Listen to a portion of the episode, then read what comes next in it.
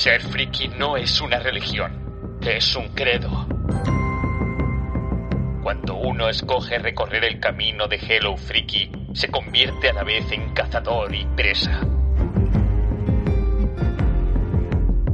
Nuestro secretismo es nuestra supervivencia.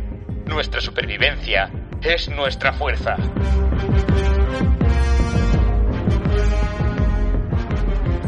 ¿Cómo se puede no ser friki si se elige este modo de vida?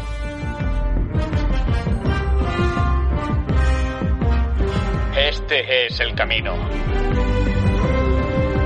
Hello Freaky Podcast.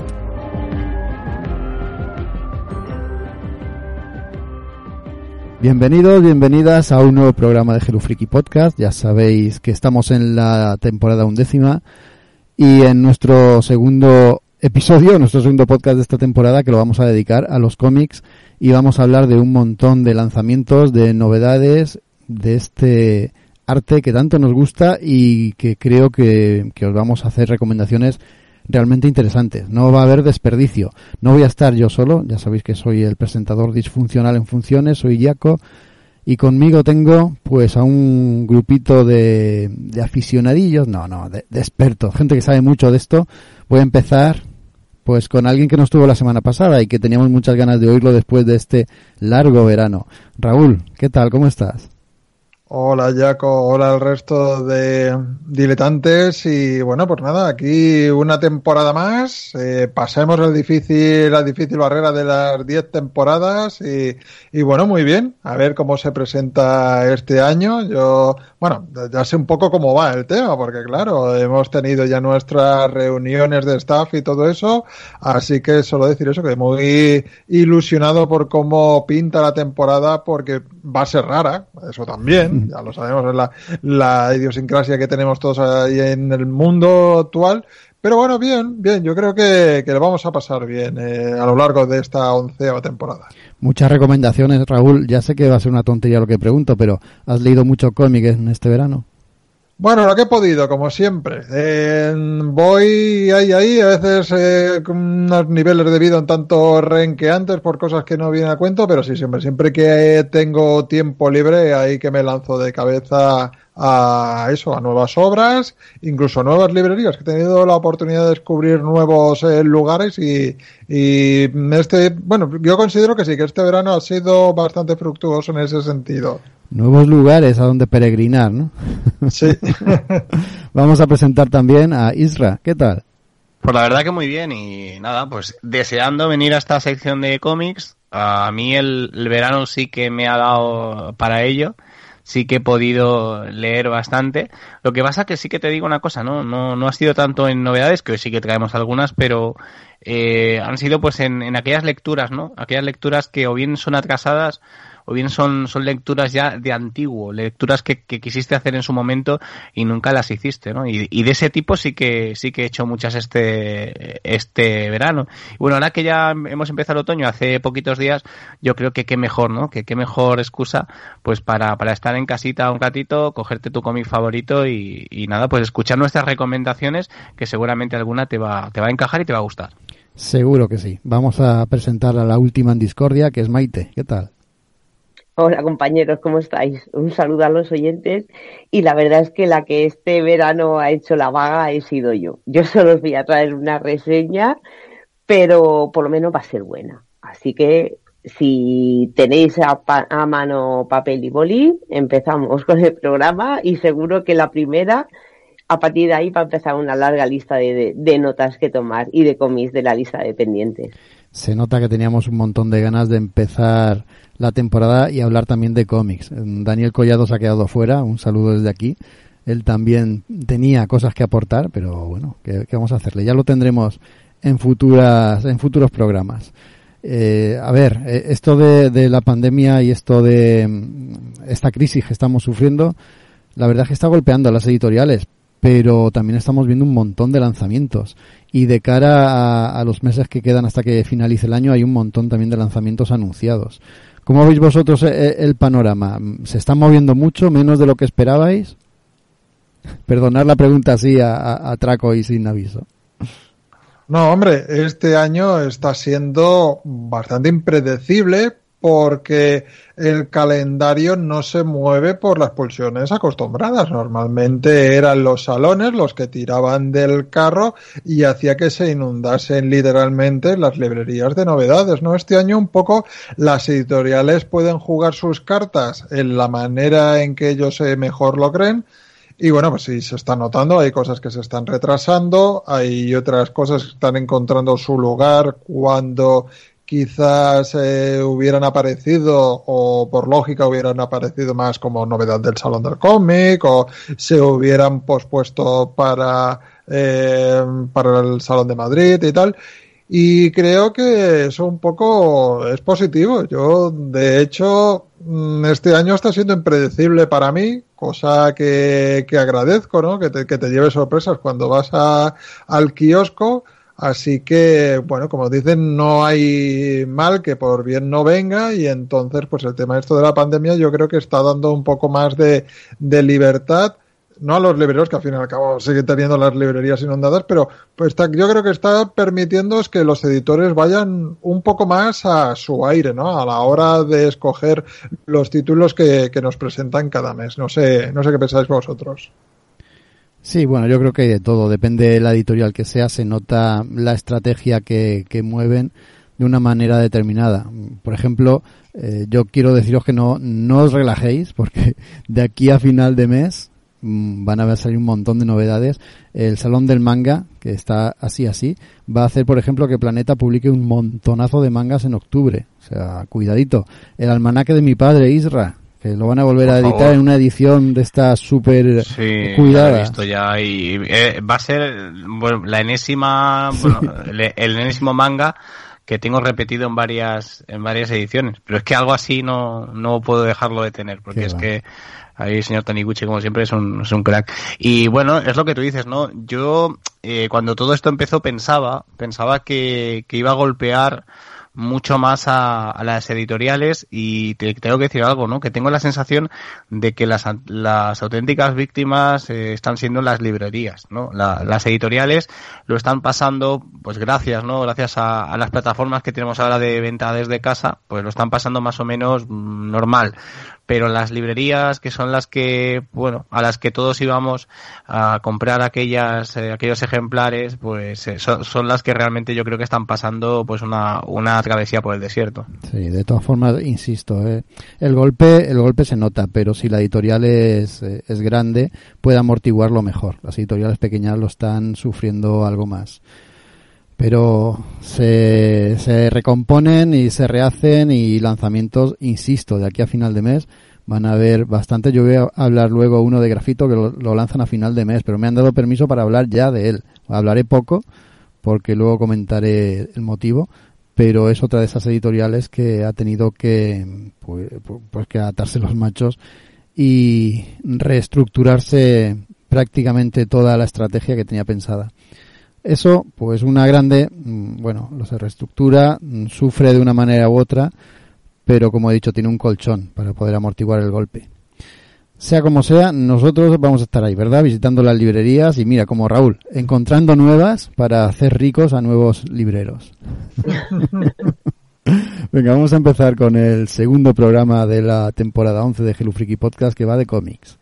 Eso sí, un momento, antes de empezar sí que me gustaría hacer una, una, una, triste anotación porque justo cuando grabamos esto hemos recibido la noticia de que ha fallecido Kino, el, el, inmortal eh, creador de Mafalda, aunque el hombre acabó bastante cansado de su personaje, acabó harto de esa, de esa niña protestona y tenemos que traerlo aquí, ¿no? Tenemos que darle esa mención porque es un, es un genio, nos ha dejado uno de los grandísimos autores humoristas gráficos que, que había, el, más reconocido internacionalmente eh, de, de, habla hispana. Eh, es, auténtica devoción lo que yo creo que prácticamente todos sentimos hacia este, a esta persona, a este autor, a este creador, a este genio, a a este artista que siempre se ha caracterizado por su protesta, su lucha, su, su reivindicación, siempre de, de los más desfavorecidos, y es triste, es triste tener que hacer este apunte aquí en medio del programa, pero se lo debemos porque un genio tal merece un mínimo reconocimiento. Así que con el beneplácito de mis compañeros, que estoy seguro de que no ponen ninguna, ninguna traba, ningún impedimento, vamos a dedicarle este programa que empieza ya.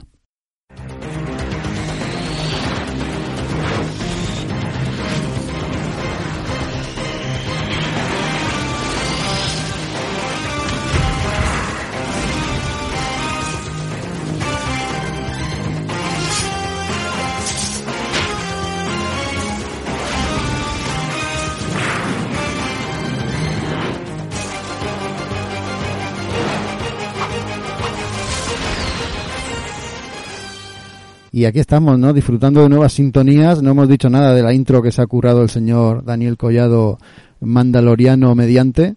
Y también las nuevas sintonías para cada una de las secciones. Ya habéis escuchado esta tan movidita para la de cómics. Y ahora toca, pues, decir lo que tenemos preparado para vosotros en este programa. Empezaremos con la sección que tiene Raúl, CSI, en la que nos va a hablar de una partida de golf mítica en la que, oye, nos va a poner en duda si existió. Ya dudamos de todo. Después hablaremos de las reseñas de turno, los cómics de turno que os vamos a recomendar. Empezaremos por Niño Prodigio, Isola, Middle West, Patria, No te rindas, Nakamura. Eh, seguiremos con Satanela. A ver que se me ha movido el guion, a ver si sigo para abajo. Firepower y terminaremos con las quintillizas. Ese es el menú que tenemos preparado hoy para todos vosotros. Vamos a empezar ya a ver eh, este, este apartado o esta sección de CSI me tiene realmente intrigado, Raúl. Yo siempre he pensado que aquella partida de golf en la que se habló de los Vengadores, ¿no? De los futuribles Vengadores, eh, había existido. ¿E-, ¿Es eso a lo que te refieres? Sí, claro, claro. Vamos a hablar de la partida de golf más famosa de la historia del cómic americano o prácticamente del cómic eh, mundial. Y si realmente fue tal y como nos lo han contado esta historia o no. Pero bueno, vayamos con la versión oficial, un poco para poner a todos nuestros oyentes en situación. Eh, Stan Lee ha contado en más de una ocasión eh, el origen de los supergrupos dentro de la editorial de Marvel. De hecho, eh, la anécdota que hoy vamos a explicar está reflejada en el libro Marvel de Untold Story de Eisenhower, uno de los más famosos eh, alrededor del tema. De la creación de Marvel y la, intrahistoria, ¿no? Bueno, pues resulta que Martin Goodman, propietario de Marvel y primo político de Stan Lee, eh, se fue a jugar al golf con Jack Leibovitz, que era editor jefe de DC, ¿no? A lo largo de esta partida, por lo visto, eh, Leibovitz comentó así con bastantes humos que el, a Goodman, pues que el cómic que más estaba vendiendo en DC era la Liga de la Justicia, porque por lo visto a los lectores les encantaban los supergrupos, ¿no? Esto eh, desencadenó que una vez eh, Goodman volviese a Marvel, hablara con Stan Lee y le dijera que, bueno, que se lo montara como quisiese, pero quería que empezase a ver en Marvel más super, bueno, que empezaran a ver supergrupos, ¿no? En realidad, en teóricamente esto ocasionaría el nacimiento de los Cuatro Fantásticos, un grupo que nació de cero y que se reuniesen superhéroes ya existentes en la editorial para crear los Vengadores. Esto, como bien he dicho, es el tal y como cuenta la historia Stanley, ¿no? Pero eh, a lo largo de los años han, han, ido creándose discrepancias y de un tiempo a esta parte son bastantes eh, las fuentes que han aludido a que esto no fue realmente así, ¿no? Ha habido discrepancias al, al respecto. Eh, bueno, pues yo, por ejemplo, eh, he hallado eh, la versión de un estudioso del mundo del cómic, como es Marc Evanier, una persona que sabe mucho y sobre todo de cómic clásico, que bueno, pues este hombre asegura que cuando Jack Leibovitz de DC fue entrevistado al respecto, este hombre respondió que no había jugado con Martin Goodman al golf en toda su vida.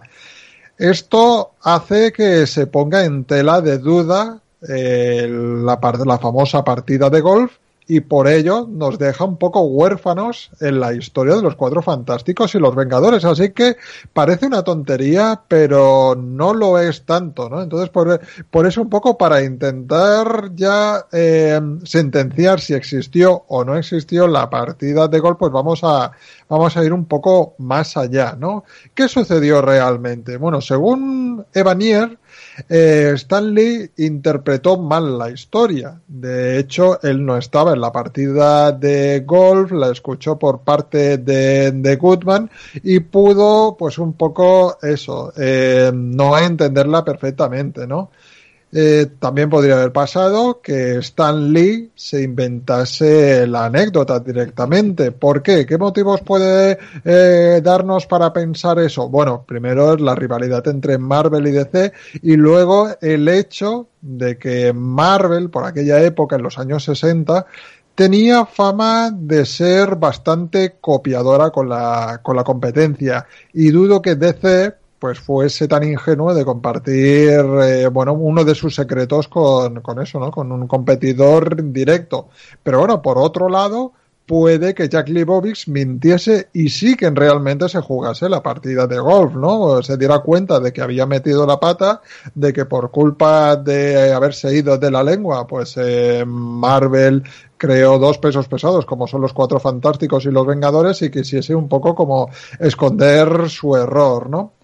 Entonces, en conclusión, yo quería dejar bien claro si se jugó o no se jugó la dichosa partida de golf y mi conclusión es que los datos que hay no son concluyentes. Sin embargo, eh, a título personal, eh, os diré que yo, así como Mark Evanier, creo que la partida de golf no se llegó a jugar. O sea, que una vez más Stan Lee la lió. Exactamente. Bueno, pero eh, mira, vuelve a hacer lo que mejor hacía este hombre, ¿no? O, es, o, todo, todo pinta o todo apunta que fue así.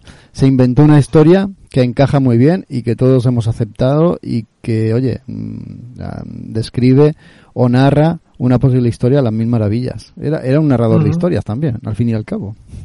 Sí, efectivamente. Bueno, de hecho es eso, es la, ha quedado por escrita, es la anécdota y el origen canónico, porque es el que más veces lo ha repetido, pero bueno, también hay una corriente que tenía ganas de traer este tema, pero lo he dejado reposar un poco, pues un poco ya dejando que pase el tiempo a raíz, ¿no? del desgraciado fallecimiento de Stanley Lieber para que no, no pasa, no se, no se pensara la gente que quería hacer sangre sobre el tema.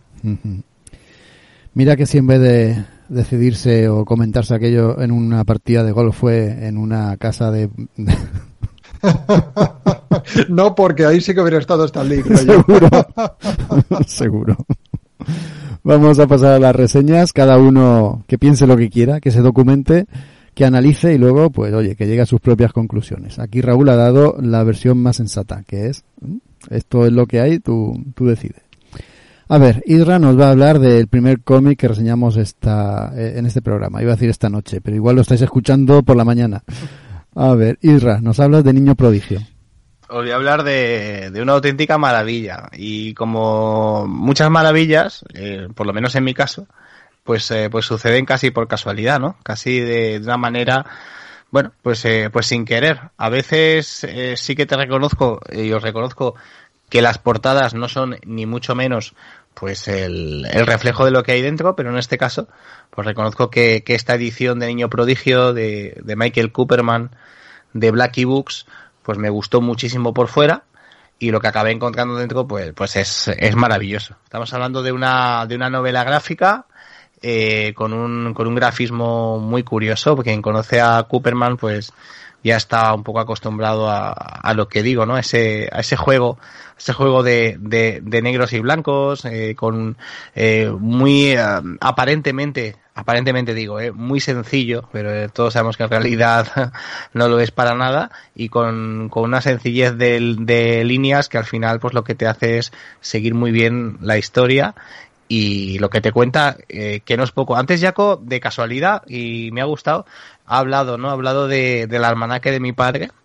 Y pues, ¿por qué no? Este libro tan, tan apasionante, esta, esta, esta novela gráfica, este niño prodigio, pues tiene mucho del almanaque de mi padre. De hecho, es la, es la historia, la historia de, pues del padre del, del, del autor. Y claro, imaginaos una cosa, ¿no? Imaginaos que pues vuestro padre, alguien serio, alguien pues que tranquilo, que pues con sus manías y sus cosas cuando ya es mayor, cuando pues bueno, tú piensas que es alguien y de repente descubres eh, alucinado que, que no que es otra, bueno, no es que sea otra persona, sino que, que te ha escondido algo alucinante, una parte de, de, la, de la historia que no te ha contado y que, bueno, aprovechando que se ha perdido en el olvido, pues eh, te ha privado de, de, ella, ¿no? Eso es lo que le pasa a Michael Cooperman con su, con su padre. Descubre que su padre, eh, en los años de, bueno, en los años de la Segunda Guerra Mundial, durante todos aquellos años, había sido un niño prodigio, había sido un niño súper inteligente, eh, prácticamente un superdotado, y que había sido la estrella, uh, pero vamos, la estrella uh, más fulgurante del Star System de, de la radio, de la radio de, de esos momentos en, en, en, Estados Unidos. Y claro, pues eh, todo esto se descubre pues cuando pues el padre pues ya pues se tiene sus achaques cuando ya eh, pues prácticamente le, le, le, queda poco tiempo y, pues Michael pues Michael Cooperman decide eh, sonsacarle como puede toda esa información investigar todo lo que lo que ha sido su padre y lo que descubre es lo que os estoy diciendo. Descubre, bueno, que su padre participó durante años en, en concursos de uh, pues en, en, concursos de preguntas y respuestas en concursos de, de, de saber general no lo, lo, lo, que vienen siendo los, los concursos clásicos. Y bueno era un, un niño que participaba en estos concursos y como era muy inteligente siempre siempre ganaba. Hasta el punto que se hizo muy famoso y no solo eso, sino que llegó a aparecer en las primeras emisiones eh, norteamericanas eh, de televisión, siendo pues un personaje muy, muy, muy conocido, muy conocido. ¿Qué es lo que pasa? Pues que de repente, pues eh, pasa esa época, todo da un giro y, acaba pues perdido para siempre en el olvido. Y es, es este autor el que, el que decide sacar a, a, la, a la luz la, la pues, por hay que decirlo así, la, la, la triste historia de, de, su padre, ¿no?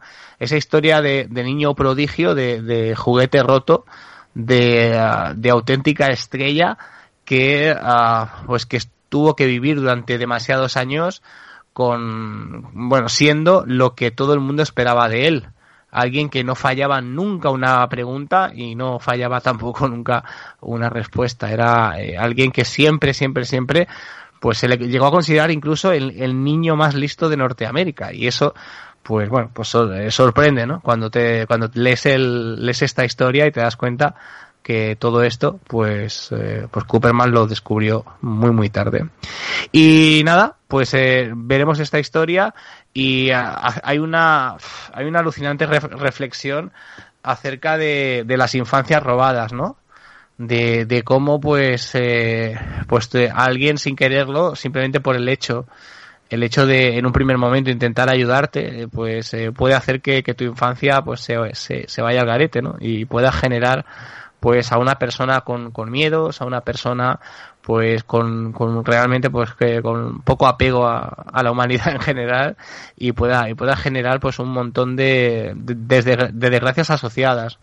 Eh, este niño, para que si queréis buscar la, bueno, pues si queréis buscar la, la, la historia, eh, evidentemente se llamaba Cooperman, era Joel Cooperman, eh, fue, fue la estrella del concurso Quiz Kids, y nada, pues eh, tuvo muchísima fama en los, en los, en los años 40 y cuando el cuando el autor pues decide rescatar toda esta historia pues es un es un nombre ya pues eh, en la eh, en la senectud pues con aquejado de, de, Alzheimer no y bueno me parece de, de, de aquellos de aquellos eh, pues de aquellas novelas gráficas que son muy necesarias porque te, te explican claro evidentemente te está explicando la historia de de Cooperman y su padre o, de la historia de su padre directamente pero yo creo que habla de muchas más cosas, ¿no? Habla de, de, cosas que son súper necesarias y lo hace de, de una manera tan deliciosa, claro,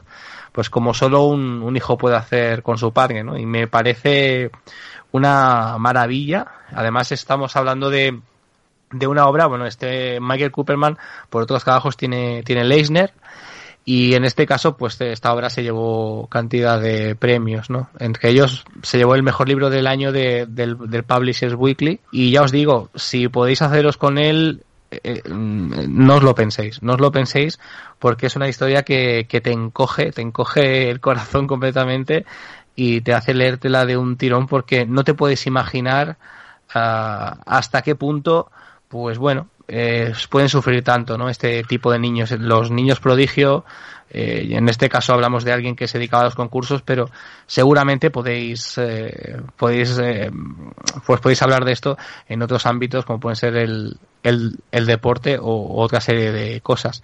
Yo creo que, que los niños tienen que ser niños, tienen que tener su infancia perfectamente protegida y, y, de eso habla esta, esta obra y de cómo pues de, niños infelices pues surgen, como en este caso, adultos incompletos.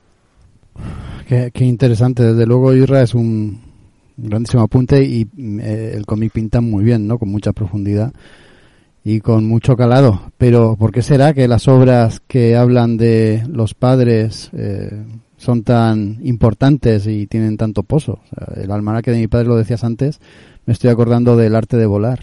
Lo hacen, mm, y lo, de Fan Home también. Sí, lo hacen los autores con, con mucho sentimiento, por lo que veo. Bueno, y, y, Mouse, ¿no? Es un, Wow. también, otro icono, ¿no? Dentro de este género.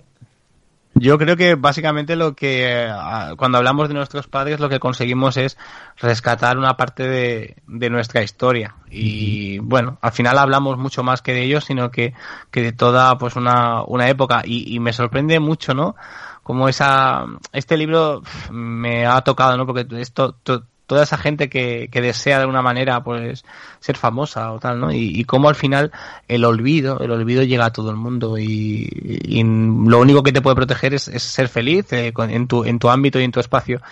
Y eso es muy, es, esa, es, es alucinante. Me ha pasado con otras, pero es de las, de las pocas novelas gráficas, eh, ha habido otras evidentemente, ahora está hablando Raúl de, de, de Mouse, eh, pero bueno, de las pocas novelas gráficas que, que la he acabado y me he tenido que sentar un momento a pensar y, y realmente a, a, bueno, a darle vueltas a lo que había leído, porque es, eh, es una auténtica barbaridad. Eso solo lo consiguen las, las mejores obras, desde luego. Qué, qué buena recomendación para empezar. Vamos a seguir. Esta vez me toca a mí. Voy a hablaros de una publicación de Planeta Comics que ha salido hace, hace nada. Esto lo escucháis eh, a primeros de octubre, pues esto fue lanzamiento de septiembre. Y se trata de Isola, una, un cómic de, de Image que se publicó en 2018, o sea, ha tardado más de dos años, en abril de 2018 ha tardado más de dos años en llegar a nosotros. Yo me imagino, antes lo estábamos hablando aquí fuera de, de, de grabación y nos extrañaba, ¿no? Nos extrañaba porque esto ya lo anunciaron, ¿verdad? Raúl, lo decías tú antes. Sí, bueno, pues se anunció en el Salón del Cómic de 2019, si no recuerdo mal.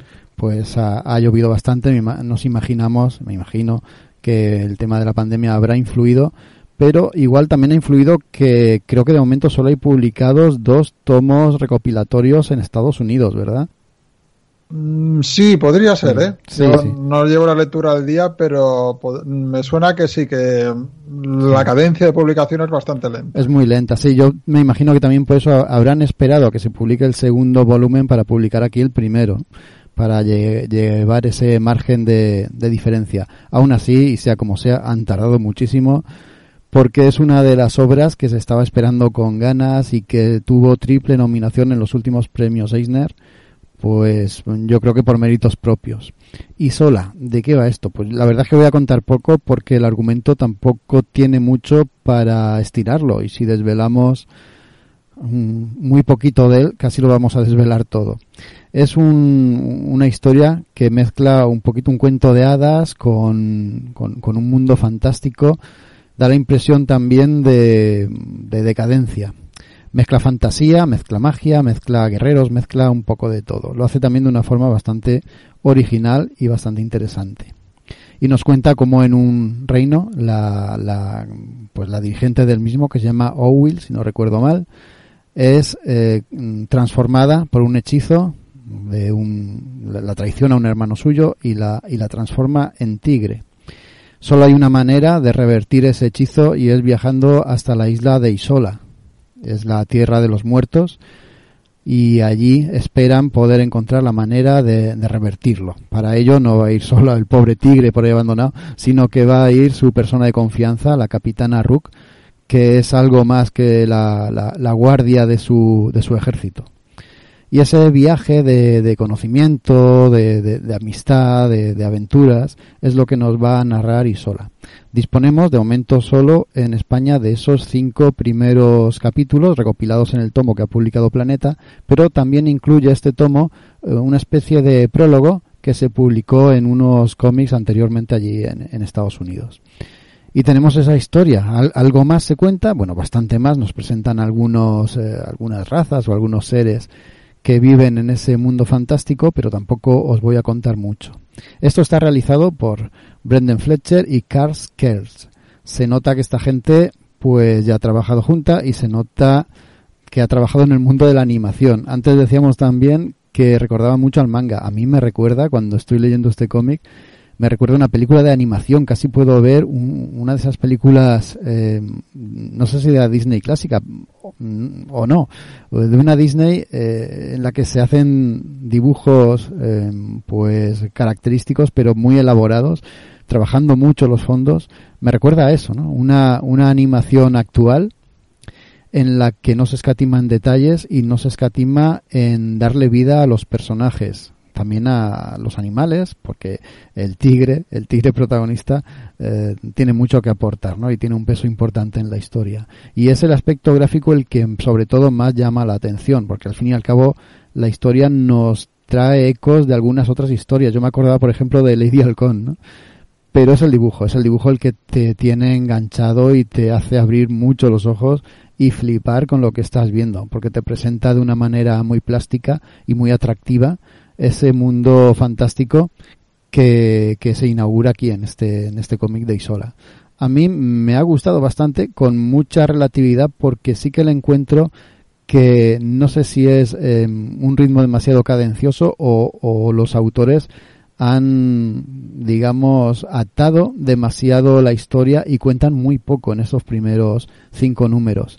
Sí que es verdad que nos presentan situaciones y nos presentan personajes, pero mm, da la impresión de que podían haber acelerado o mostrado muchas más cosas de este mundo. De hecho, visualmente se explica más que, literariamente en este cómic. Espero con ganas el segundo volumen. Lo que pasa es que con esta cadencia que tiene de publicación creo que no sé si llegaré a verlo o igual mis nietos son los que se lo leen. Vosotros lo, habéis leído, Raúl y Maite. ¿Cuál es vuestra opinión? Empieza tú, Raúl.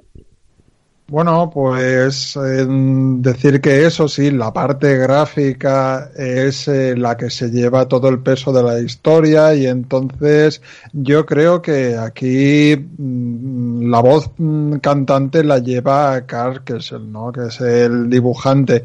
Em, Brendan Fletcher, pues seguramente le apoya con temas narrativos, un poco le hace las labores quizás más de editor, diría yo, que de guionista pero es, es, una obra que, prima por lo gráfico y yo creo que, tú lo has dicho, ¿no? Es un, cómic en el cual pues eh, da gusto perderse por los maravillosos eh, por los maravillosos paisajes que tiene. El guion en sí, pues es flojo y quizá ahí es donde se nota que parte del equipo creativo es bastante primerizo, ¿no? En esto de contar una historia, pero a mí en general me gusta eso, sí. Yo eh, no la llevo al día porque quise hacer recopilación de, de, números para poder leerlo, porque si leer un único número como leo yo, ¿no? En, digital, en, al ritmo USA, se, se te hace muy, muy escueto de leer si ya este tomo recopilatorio ya se hace escueto, no quiero imaginarme lo que es sufrirlo mes a mes. A ver, la verdad es que coincido, eh, en todo lo que, lo que acabáis de decir. No sé si también entre que, a ver, la historia empieza casi en media res, o sea, estás en medio de, de algo que vas descubriendo conforme vas avanzando, pero entre que lo que te cuentan te lo hacen con cuenta gotas y, y, además utilizan flashbacks para ponerte un poco más en situación e ir explicando ciertas cosas, parece que todavía se me hace más lento el ritmo, pero ya solo por los dibujos, en lo que habéis dicho vosotros visualmente es increíble y es eso fijarte en los detalles, de la luz, me ha gustado muchísimo cómo se ha tratado la luz en, en, en este cómic, en esos colores tan, tan cálidos, tan, tan pasteles, muy, todo muy armonioso. También bastante oscuro y tétrico y profundo cuando toca serlo. Y como habéis dicho, la palma se la lleva el dibujo y la historia te quedas como que has leído cinco números y te planteas, dices exactamente, me has contado muy poquito, muy poquito. Y habrá que esperar al siguiente para ver cómo avanza esto. Sí, mira, Pero sí que tomarlo con calma. Sí, mira, lo, lo, bueno del tomo que tiene Planeta es que publica ese prólogo que se publicó aparte en Estados Unidos y entonces ya te sigue, te mete en situación, tú ya sabes qué es lo que ha pasado y tal. Pero es cierto que te cuenta más en las pocas páginas del prólogo que luego en casi todo el resto del cómic, ¿no? Eh, echas un poco en falta que, que pisen el acelerador y cuenten más cosas. O a lo mejor no, es el ritmo que llevan. Pero sí que es cierto que yo me imagino que leer esto, grapa, grapa, como se publicó originalmente, que no es mes a mes, Maite, que a lo mejor salía uno y a los cuatro meses salía otro.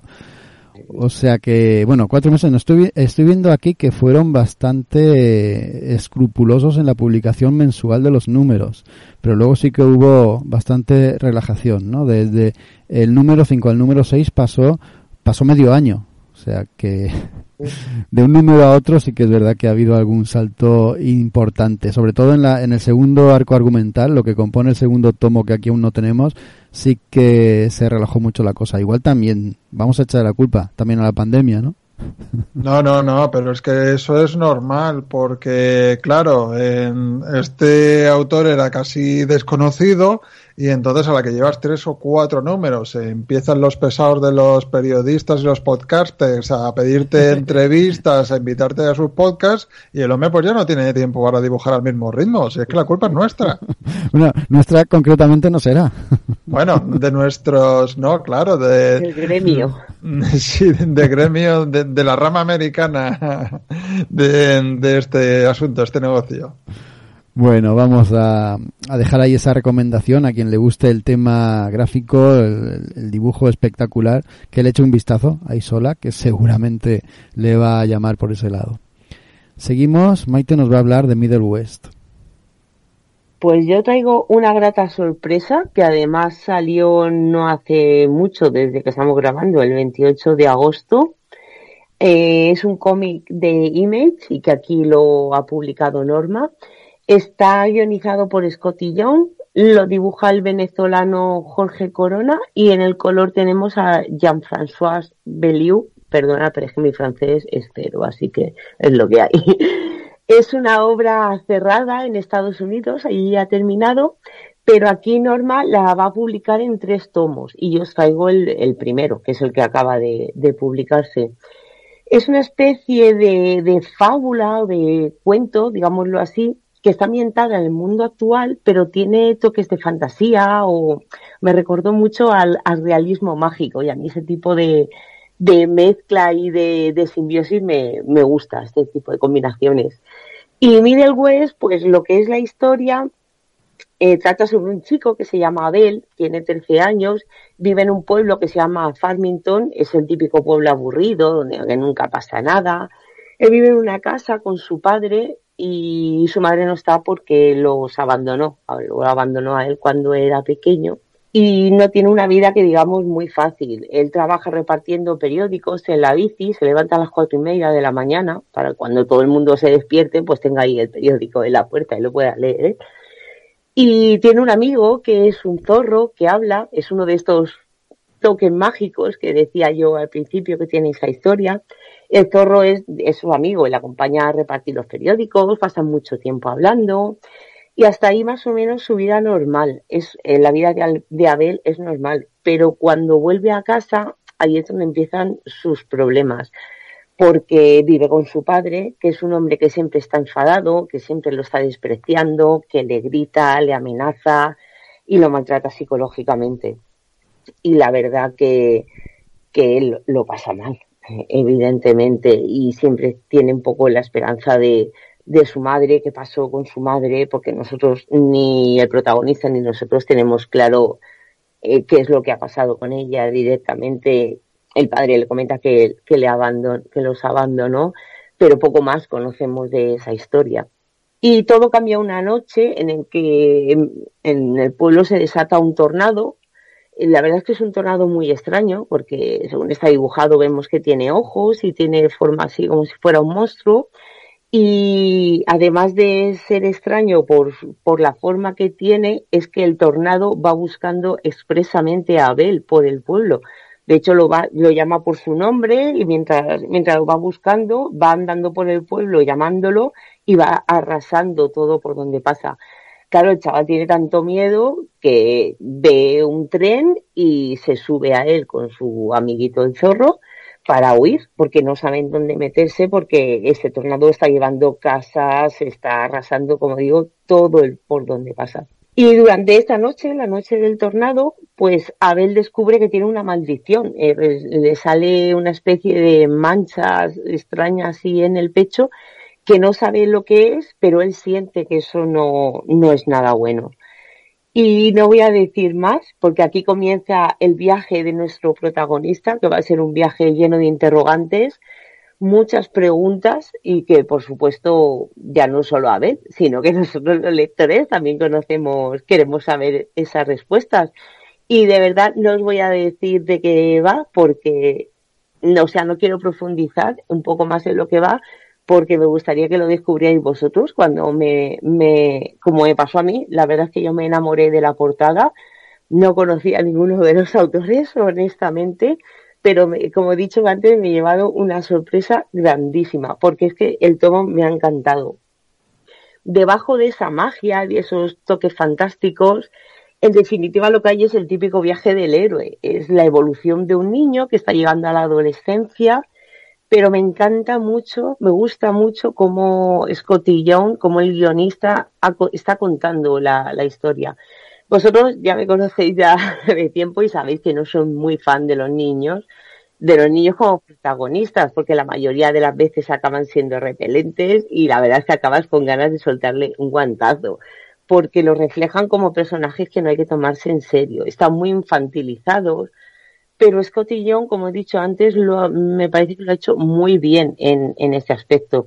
Scotty Young también hace I Hate Fairyland, yo sé que es un cómic que a Jaco le gustó un montón, pero está muy bien, pero no deja de ser una gamberrada. Pues aquí, aquí hay puesta mucha imaginación, hay mucho cariño y sobre todo mucho mimo en, en crear el personaje de Abel. Y se nota se nota mucho en el resultado porque ha sido un personaje que han trabajado, que le están dando un trasfondo y que nosotros iremos descubriendo conforme vayan avanzando los números. Y ya no es solo el guion, es que el dibujo no se queda corto. Yo, como he dicho, no conocía a Jorge Corona, pero a partir de ahora es alguien a quien tengo intención de seguir de cerca porque el dibujo me ha gustado muchísimo.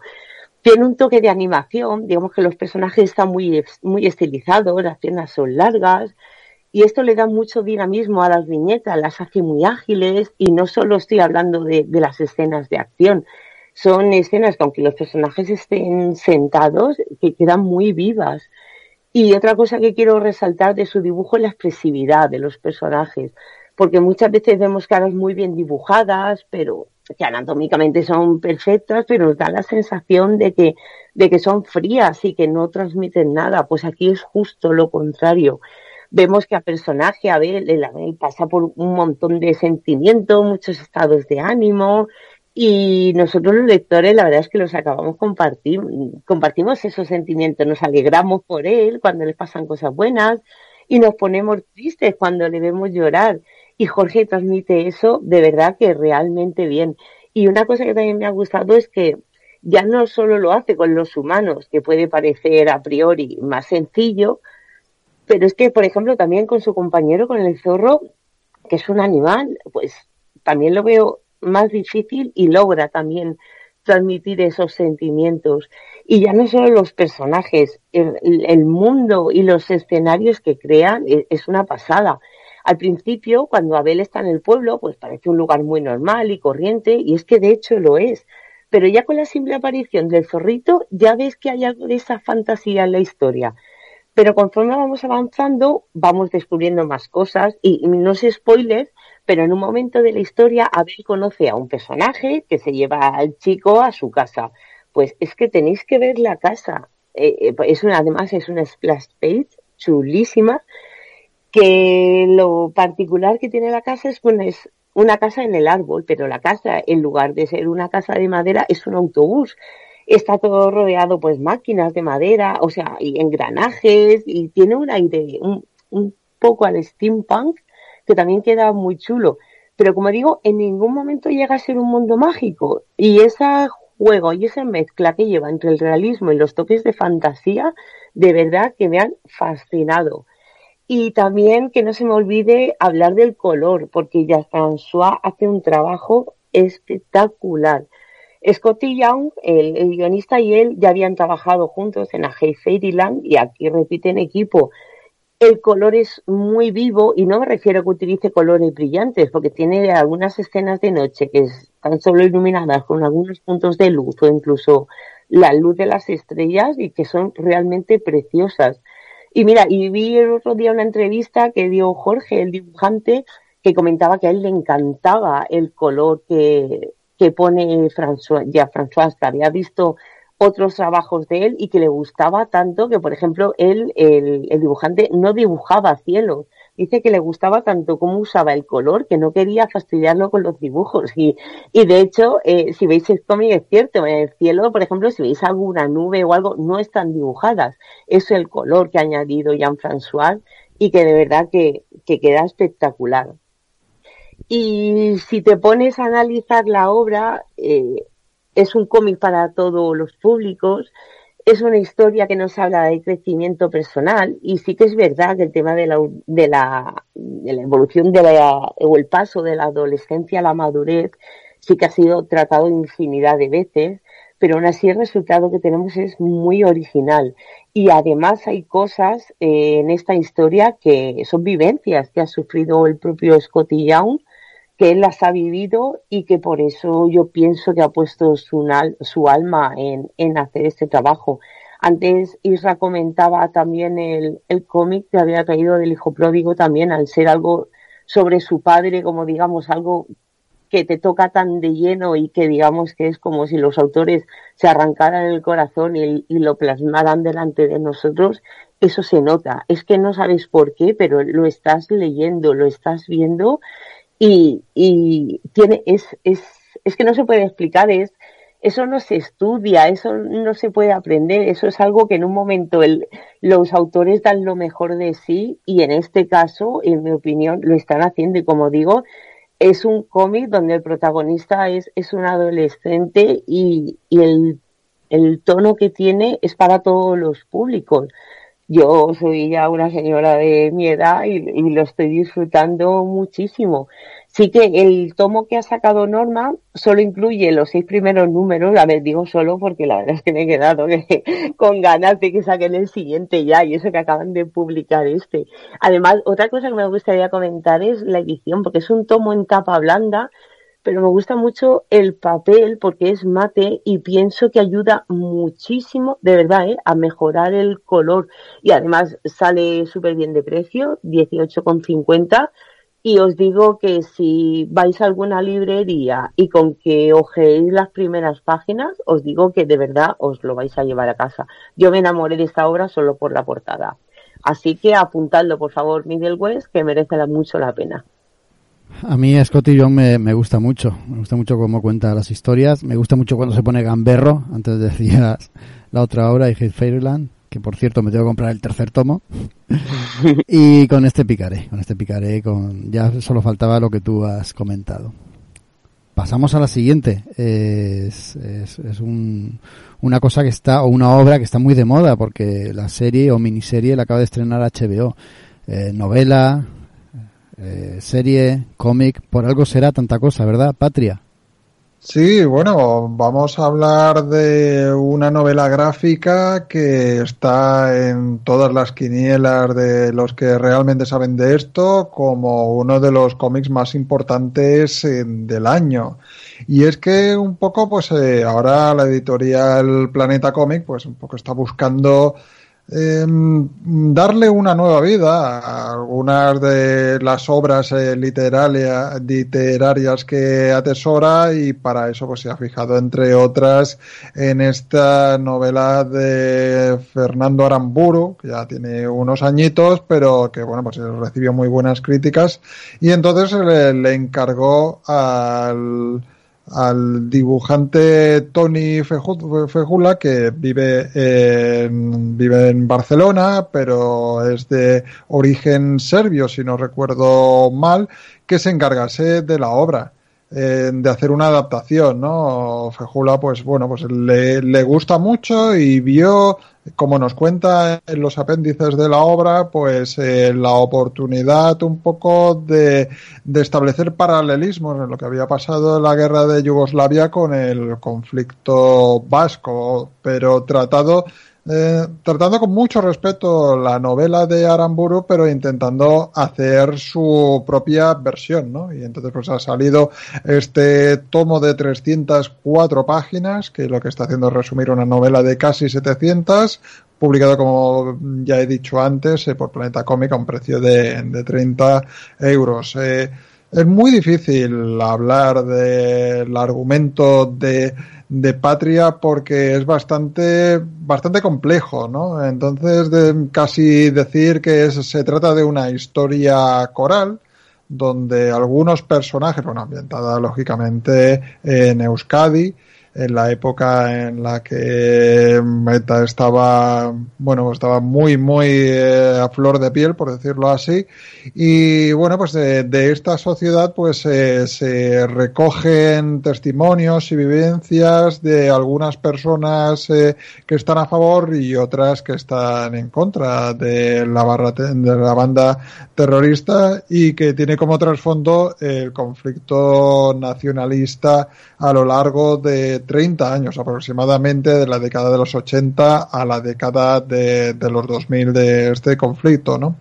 Y bueno, pues eh, hay algunos eh, personajes, eh, quizás destacables tengamos a Vittori, pues una viuda de una víctima de ETA, y como dentro de su pueblo pues eh, convive una familia en la cual pues también conocemos a, a Miren y, vemos como este nacionalismo, este conflicto pues lo, lo, separa, ¿no? Puesto que Miren es la madre de José Mari, que es eh, un miembro de un comando de ETA que ha sido encarcelado, ¿no? Y entonces pues eh, poco la historia va transitando entre presente y pasado y va viendo pues eh, las marcas que, que, va dejando este conflicto tanto en unos como en otros, ¿no? Porque es una historia donde ningún personaje sale impune, sea del credo que sea, y dentro de este mm, complicado tapiz de situaciones, eh, pues eh, somos testigos de, de eso, ¿no? Como es,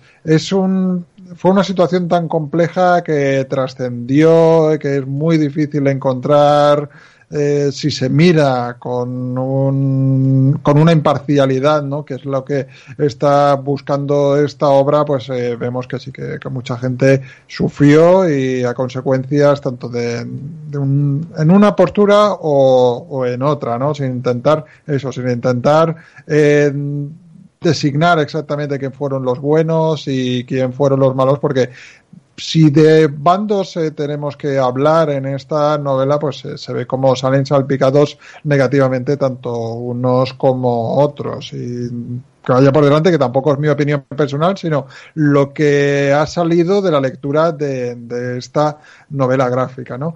Para mí me ha dado la sensación que el trabajo de Tony Fezula es, está muy elaborado, está muy concienciado.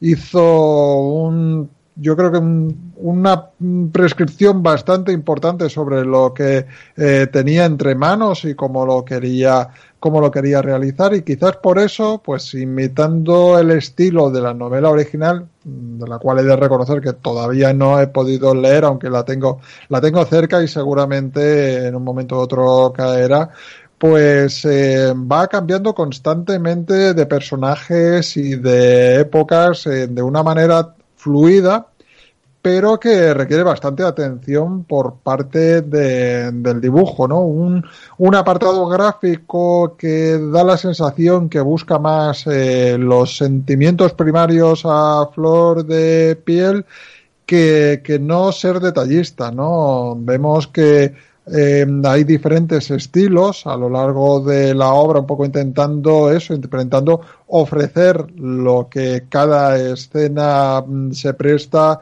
a ella. En general, yo diría que mm, el dibujo, pues que contiene un trazo más bien rasgado, pero que que es muy, es muy plural, es muy ambivalente. Tenemos eh, escenas de un detallismo muy, muy elaborado hasta otras en que prácticamente lo que estamos viendo son formas abstractas, ¿no?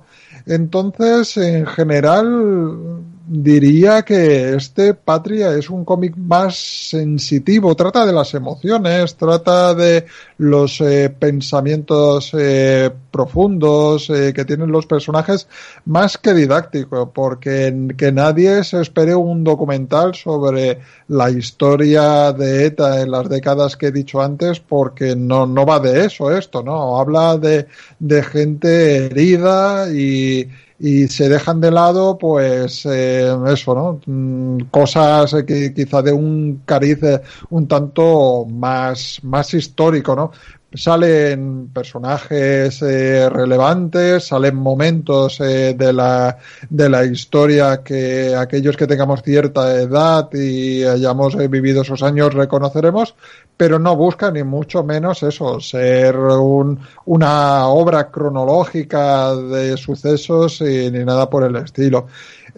para ello, pues también creo que conduce al lector hacia un camino eh, de cara a los personajes, buscando el realismo, con diálogos eh, cortos pero muy precisos y muy descriptivos de, de, cada uno de los personajes. Eso lo hace muy bien Fezula. Se fija mucho y desde luego se, se apoya en la novela de Fernando Aramburu, pero el propio autor, nuevamente, nuevamente me vuelvo a remitir a los... Eh, a la parte final de la obra, donde hace así un poco de también de pesquisas sobre cómo la ha elaborado, pues añade cosas de su propia cosecha para eso, para reafirmar los, los personajes, ¿no?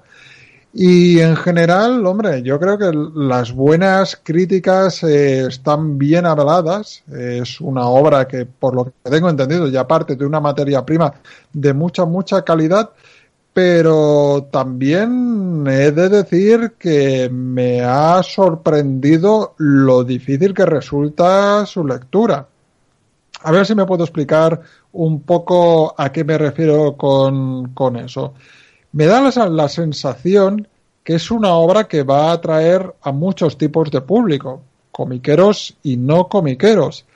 Y es ahí donde le veo yo mm, la mayor suspicacia, ¿no? Me da la sensación que cuando un lector ocasional de cómics se plante ante Patria y intente desmenuzar lo que aquí se, se cuenta, pues posiblemente se haya ante un lenguaje de cómic que requiere como mínimo estar bastante acostumbrado a leer viñetas. Eh, entonces, ¿qué ocurre? Que mm, es posible que se pierda. Eh, la lectura tiene un lenguaje bastante complejo, incluso tampoco el que está acostumbrado a leer se va a dar cuenta como Fezula rompe las reglas, no sigue el típico patrón de arriba a abajo, de izquierda a derecha y va a requerir un, un esfuerzo importante. Entonces, quizá el criterio que se ha seguido para esta obra es hacer un, un cómic, la versión de un libro en cómic para aquellos que les guste leer cómic, pero tengo la sensación que va a haber eh, gente profana que se ponga a leer a leer Patria y no le va a gustar o le va a costar varios intentos, varias relecturas porque estamos ante ante un ejercicio de cómic en mi opinión bastante difícil de, de consumir. ¿Esto puede jugar en contra de la obra? Para un lector de cómic, bueno, yo confieso que en algunos momentos me he distraído y me he perdido y he tenido que volver a, a, empezar una escena. Para alguien que no esté muy acostumbrado, realmente se le va a hacer difícil. Quizá es eso, eh, aquel que tenga la obra literaria a su disposición y no sea y no esté acostumbrado al noveno arte, pues que se incline más por eh, simplemente las palabras y aquellos que quieran adentrarse a un cómic experimental un cómic eh, bastante denso y también, ¿por qué no decirlo? Pues valiente, pues que se pongan con ella. La experiencia es buena. La lectura de, de Patria yo creo que, que, es agradecida y cuando la terminas te deja un buen regusto. Ahora, desde luego que no es un camino fácil ni desde el punto de vista de ideológico, ni sentimental, ni siquiera como lectura de cómic. Madre mía, Raúl, qué pinta tiene este Patria. Estaba reflexionando un poco de esto que comentabas al final, yo no creo que eso sea un hándicap para el cómic, muy al contrario. Yo creo que el artista tiene no tiene que rebajar su, su lenguaje eh, sobre el papel o cómo quiere contar la historia. Ese es, pro, es problema del que lo lee. ¿Entiendes? Eh, yo creo que, que, que, da igual que sea difícil eh, de leer. Si es difícil y no lo has captado porque no estás acostumbrado, pues te lo vuelves a leer o le pones más atención o, o te, te pones ahí con los codos y concentrándote. Eh, hubiera, sido, hubiera sido un error rebajar el, el, el, lenguaje comiquero a algo más banal, por decirlo así. No, desde luego, desde luego que es una forma de valentía, sobre todo teniendo en cuenta que va a atraer a un público muy variado y algunos no estarán acostumbrados a leer cómics con, con regularidad. Entonces, sí, yo creo que ha sido fiel a sus principios. Está claro que que también lo cuenta Fezula, eh, se ha dejado llevar por su instinto y ha utilizado las herramientas que él ha creído. Este es el cómic que, que él quería eh, presentar y lo ha expresado de la manera en que él lo ha creído. Le ha salido complejo y entonces es eso. Eh, podría haberlo hecho de una manera más comercial pero le ha salido un cómic que yo creo que sí que, no sé si premios, pero por lo menos eh, menciones eh, cuando acabe el año entre las obras más destacadas sí que va a tener. Sí, yo es lo que he visto, es un cómic muy visceral, por la forma en que está contado, según mm. estás diciendo, y también por la forma que está dibujado ¿no? en algunas escenas. Me, me, me encanta. Ahora tengo una duda. ¿Qué hago? ¿Veo la serie o, o me espero a leer antes el cómic? Porque no quiero perderme la experiencia de disfrutar este cómic. Pues no lo sé porque no he visto la serie tampoco. Pero no, yo creo que eh, va a ser realmente difícil que la serie te pueda plasmar de la manera en que aquí vemos, porque es todo muy interior, eh, utiliza puntos eh, de vista muy personales, casi ves el mundo a través de los ojos de los personales. Yo, ya te digo, aquí sí que hago de, de pitoniso de tres al cuarto, pero me da la sensación de que la serie sí que va a suavizar mucho el, no, no el tono, sino el criterio intimista que por lo visto tiene la novela y que por supuesto tiene el cómic. Antes de pasar a lo siguiente, vamos a apuntar otra cosa que decíamos antes. Otra cosa que decíamos antes, como era eh, lo que está haciendo Planeta ahora mismo con novelas de, éxito, con novelas que, que, que, están siendo bestseller por su calidad también, las está transformando en novelas gráficas y está teniendo unos aciertos, pero plenos. Aquí vamos a traer más de una a lo largo de los próximos programas porque es que vale la pena. Y ahora sí, pasamos a otra reseña que nos trae Isra y a la que también le tenemos muchas ganas. Creo que hoy no vamos a hacer ni una sola de un cómic malo. A ver, Isra, no te rindas Nakamura. Pues bueno, ya sabes eh, que, que, tengo auténtica devoción eh, por todo lo que saca Milky Way de ediciones y la, y la realidad es que no es un tema, pues digamos, no es un tema de, de que me pongo la camiseta de esta editorial y, y, vamos, y con ella voy a todos lados, sino es que eh, están haciendo muy buen trabajo, o sea, muy buen trabajo, están sacando obras en muchos casos desconocidas, pero que son maravillosas, otras que son más conocidas y que casi resulta alucinante que una editorial como Milky Way, que, bueno, se la presupone de las pequeñitas de este país, consiga sacarse un que licencias. Y en este caso, pues traemos algo que entraría dentro de, del género BL, ¿vale? Para que que bueno que los oyentes sepan que es es el voice love que sería pues bueno en, un género en el que pues eh, dos chicos digamos pues eh, pues eh, no hace falta que tengan relaciones pero sí que, que establecen una pues una relación afectiva no y y, y, hay algo que, eh, que, me, que me encanta, ¿no? Porque, eh, bueno, por mi forma de ser, eh, no me había acercado a este género. No, el yaoi, por ejemplo, que sería el, el hermano mayor del BL, pues, eh, excepto en casos muy concretos, en algunas obras de las Clamp, a lo mejor, pues, eh, no me había realmente, pues, eh, interesado demasiado. Pero claro, la cosa cambia y eso es lo que, lo que quiero subrayar de esta obra pues cuando, cuando las cosas se empiezan a normalizar y cuando no hay, y cuando, bueno, pues que la historia son dos chicos, bueno, ¿y qué más da? La historia es fabulosa, la historia es divertida, la historia es, está bien dibujada, bien guionizada y, y, me da lo mismo que sean dos chicos, dos chicas o un chico y una chica. Me da exactamente igual. Lo que me gusta es la historia, ¿no? Y esto es lo que está haciendo muy bien con algunos de sus títulos. Luego creo que, que Jaco nos, nos hablará de uno también. Pero que, bueno, el, el BL actual pues tiene estas cosas. Sí que es verdad que, que, en Japón sí que el, el, pues el género pues está más aceptado, pero en este país hasta, hasta hace un poquito, pues este género pues era algo, bueno, pues eh, tampoco tampoco es que es que estuviera escondido ni mucho menos porque era hemos tenido obras pues como bronce o otras pues mucho más eh, obras muy buenas de este de este género pero es lo que digo no que en este caso pues eh, me encanta cuando las cosas ya dejan de tener etiquetas eso, eso, eso es algo que, que me gusta mucho y en este caso ¿por qué me gusta mucho esta obra? ¿por qué me, me ha divertido tanto?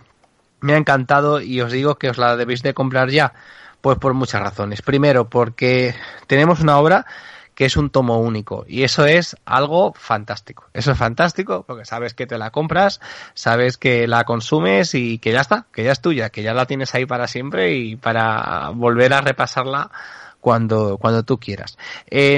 Por, bueno, una segunda razón sería que, que su, bueno, que Day eh, bueno, la, autora de este, de este fantástico manga, pues hace un trabajo alucinante. Os va a recordar muchísimo porque tiene ciertas tendencias en en otras obras eh, también lo, lo hace de rememorar, de reivindicar el, eh, el manga de, de, finales de los 80, principios de los 90. Eso lo hace muy bien, tiene, tiene algunas obras actuales que se asemejan mucho, mucho, mucho a, al dibujo de Yuzo Takada, que es el autor de Tres por Tres Ojos, y en este caso, pues no tanto, pero eh, la obra nos va a recordar eh, a dos autores fundamentalmente. El, el, dibujo y el tipo de grafismo nos va a recordar muchísimo a, Izumi Matsumoto, que, que, es el autor de, de Kimagure Road, que es un clasicazo, y a Rumiko Takahashi, que bueno, que no necesita presentación. Pues tiene este estilo de dibujo. Esto ya para empezar, pues nos, nos resulta realmente simpático, ¿no? Ver ese tipo de dibujo, eh, retrotraernos a aquellos momentos en que hemos visitado, pues, eh, los mangas de, de, de un medio, pues es brutal. ¿De qué va? ¿De qué va la historia? Pues muy, es muy sencilla en realidad. Y, con esto que os voy a decir, pues vais a decir, pero, pero vamos a ver, ¿qué, ¿qué, qué, historia más fácil? Pues simplemente es la historia de Okuto Nakamura, que es un chico de 16 años que, que está completamente enamorado de, de Aiki Hirose, que es un, un chico pues con el que comparte escuela. Y nada, simplemente son eh, una serie de enredos, eh, a cada cual más, más divertido y, y más, y con un humor más, eh, además es que hay algo que me hace mucha gracia es que el humor es blanquísimo, ¿no? O sea, el humor no, eh, de esta obra en ningún punto pues eh, tiene ningún tipo de, de, pues bueno, de, yo qué sé, de trazo grueso, que a mí eso me da igual, pero de, de, vez en cuando sí que te reconozco, y os reconozco a todos, que, también me gusta, ¿no? Pues que, que alguien sea capaz de hacer humor de una manera tan elegante tan y tan tranquila y que, te rías tanto, ¿no? Y es, es fantástico. Pues bueno, pues eh, en este manga, pues lo que veremos son, pues cómo el pobre Okuto Nakamura, pues intenta, pues de las maneras más, eh, más difíciles y absurdas que se le pueden ocurrir, acercar a este, a este chico, ¿no? Y bueno, vamos a ver cosas, cosas súper interesantes, súper, súper divertidas, cosas que me hacen mucha gracia, pues como que Nakamura pues tiene una, algunas, algunas rarezas, ¿no? Que le hacen muy, muy diferente a los demás chicos de su edad. Como que, por ejemplo, pues, pues tiene, tiene una especie de fijación con los pulpos que hacen pues que le parezcan las mascotas más adorables del mundo y en diferentes, en diferentes capítulos te lo explica el porqué y, nada, ¿no? Y es, es, algo, no sé, es, tiene, hay, tiene un, un, un humor, por eso realmente eh, antes lo, lo asemejaba el manga pues algunos de, de, de Rumiko Takahashi porque tiene ese humor eh, pues que está a medio camino entre el soap opera, entre ese culebrón de relaciones, entre esa comida de enredo y situaciones muy ridículas y muy extrañas, ¿no? Y, es fantástico. De hecho, ha sido uno de los números de, de la editorial que más, que más se ha vendido, principalmente por el, por el trabajazo, por el trabajazo que han hecho con la edición, con la portada, con una primera página en, en color preciosa y un bueno y un cariño a la obra que, que yo creo que, que, en ninguna edición que haya visto foránea de, esta misma pues os vais a encontrar no a mí me, me, ha, me, ha, encantado esta obra, me gusta mucho, me lo he pasado muy bien leyéndola y por favor, por favor, por favor, si a la mínima que, mira, que a veces no, no es que nos sobre a todos muchos, pero os sobre pues algo, algo menos de, de 10 euritos, por favor, haceros con ella. Además que los de Milky Way os la envían a casa, pues bueno, súper, súper, súper recomendable. Pues sí, Milky Way eh, está haciendo una, unos lanzamientos la mar de interesantes y apostando por cosas que yo creo que de otro modo difícilmente hubieran llegado hasta nosotros. Tú nos estás trayendo habitualmente mm, títulos que a, cada cual mejor que el anterior. Yo antes te, te insistía en uno que, del que quería hablar, que creo que lo lanzan hoy mismo, ¿no? Que estamos grabando esto. Sí, sí, sí, lo lanzan esta, esta noche. Eh, es un es un manga también BL, es, es un manga también curioso, curioso donde los haya, con un dibujo absolutamente brutal. Es un, es un manga que se llama Boy Meets María. Y yo la verdad es que mmm, lo he visto y, y, realmente pues va a ser mi, mi, mi próxima compra, ¿no? Sí. Eh, claro, es que eh, es un, eh, de hecho, es, es, lo que te digo, porque no conozco, y a lo mejor es que pues tampoco estoy muy al día en lo que sucede en Japón, puede ser eso, pero eh, casi casi os digo que no es así, que es que eh, Mickey Way busca y rebusca en, en, en autores y autoras que, pues bueno, pues que, que de entrada no son ex exactamente conocidos, pero que en poquito tiempo acaban, acaban triunfando, ¿no? Por ejemplo, acordáis, acordaos que hace, pues, pues hará un año, o si no más, que estuve hablando de, de, de Atelier of Witch Hat, ¿no? Que, uh -huh, sí. De, de Kamamu Shira, Shirahama, y, y, que, y que, bueno, que se está llevando en todos los lugares, pues todos los premios habidos y por haber. Y claro, es que Milky Way siempre le pasa igual. Y este Boy Meets María, pues me parece que, que con este va a pasar exactamente igual. Este cómic, este manga de, de, de, lo que va básicamente es de, es de un chico, un chico que, que pues que conoce a, a, a, lo que podría ser entre comillas eh, bueno cuando, cuando tenemos 16 años esto suele pasar que, que, que, para él es la es la chica de su vida y, y, conoce a una chica que se llama María, ¿no? Que le, que le parece alucinante y quiere, quiere, bueno, pues quiere llegar a ella. Claro, la historia, pues, eh, se hace interesante cuando el chico, cuando, que el, el, que se llama Taiga, pues va a declararle, pues, su amor, se da cuenta que, que, aquella chica en realidad pues es un chico, ¿no? Y aquí empieza pues esta, esta historia. Y claro, es que es muy interesante, es lo que te estaba diciendo, Jaco, es que eh, antes, pues quizá este, este género, pues a lo mejor se, se, se trataba pues, pues como una rareza. Y ahora lo que me gusta es el enfoque de los nuevos autores y, y, mm. y autoras japoneses, porque realmente, pues bueno, la historia eh, tiene esa, esas características y ya está pero no, no tiene por qué encasillarse en un género con, concreto o, o, destinarse únicamente a un tipo de público, ¿no? Y eso es lo que me parece fantástico y ya os digo que Boy Meets María está, bueno, ahora mismo, mira, ahora son las 12 que estamos grabando esto, pues ahora mismo voy a darle a, a agregar al carrito. Es, es, una historia muy, muy sentida y además con unos dibujos magníficos, pero es que eh, te lo traía también a colación porque nos llegaba con una nota de prensa de Milky Way eh, totalmente desgarradora. Eh, mm, Pello, que es el autor de esta obra, en realidad es Kousei Eguchi, falleció el 19 de agosto con solo, solo 23 añitos. O sea, ingresó en el hospital, no han querido dar información más detallada al respecto y falleció nada hace muy poquitas semanas. Milky Way tenía puestas muchas esperanzas en este autor, mucha ilusión también y mira, desgraciadamente pues es lo que tiene la vida, ¿no? Que se lleva por delante a la gente da igual la edad que tenga y bueno, nos queda esta obra tan tan impresionante como, como podéis comprobar en la web de Milky Way e incluso comprar Boy Miss María que desde luego tiene una pinta impresionante pero también tiene ese esa nota, ¿no? Que no he querido dejar pasar porque desde luego se nota que a la gente de Milky Way pues les ha tocado bastante. Os he dejado mal, ¿eh? Sobre todo eso que me acabo de enterar de, este autor que no lo conocía y, de su fallecimiento en el mismo momento. Qué lástima. Nada, esta, esta, obra muy bien acogida en Japón tenía otra que acaba de empezar. Se había publicado un tomo y nada, su carrera pues se ha visto truncada prácticamente antes de empezar, con todo, todo lo que prometía, con el talento que atesora, como podéis comprobar, ¿no? Si veis algunas imágenes de esta obra. Una verdadera lástima. Sí, sí, desde luego. Vamos a pasar a la siguiente obra. Esta la tenemos en exclusiva, casi nada. Es una, es el, el próximo lanzamiento de Grafito. Y claro, mm, eh, de aquí a unas poquitas semanas tenemos a Halloween ahí a la vuelta de la esquina no sé si vamos a poder salir o reunirnos, pero Halloween sigue siendo Halloween, ya sabéis lo que eso significa.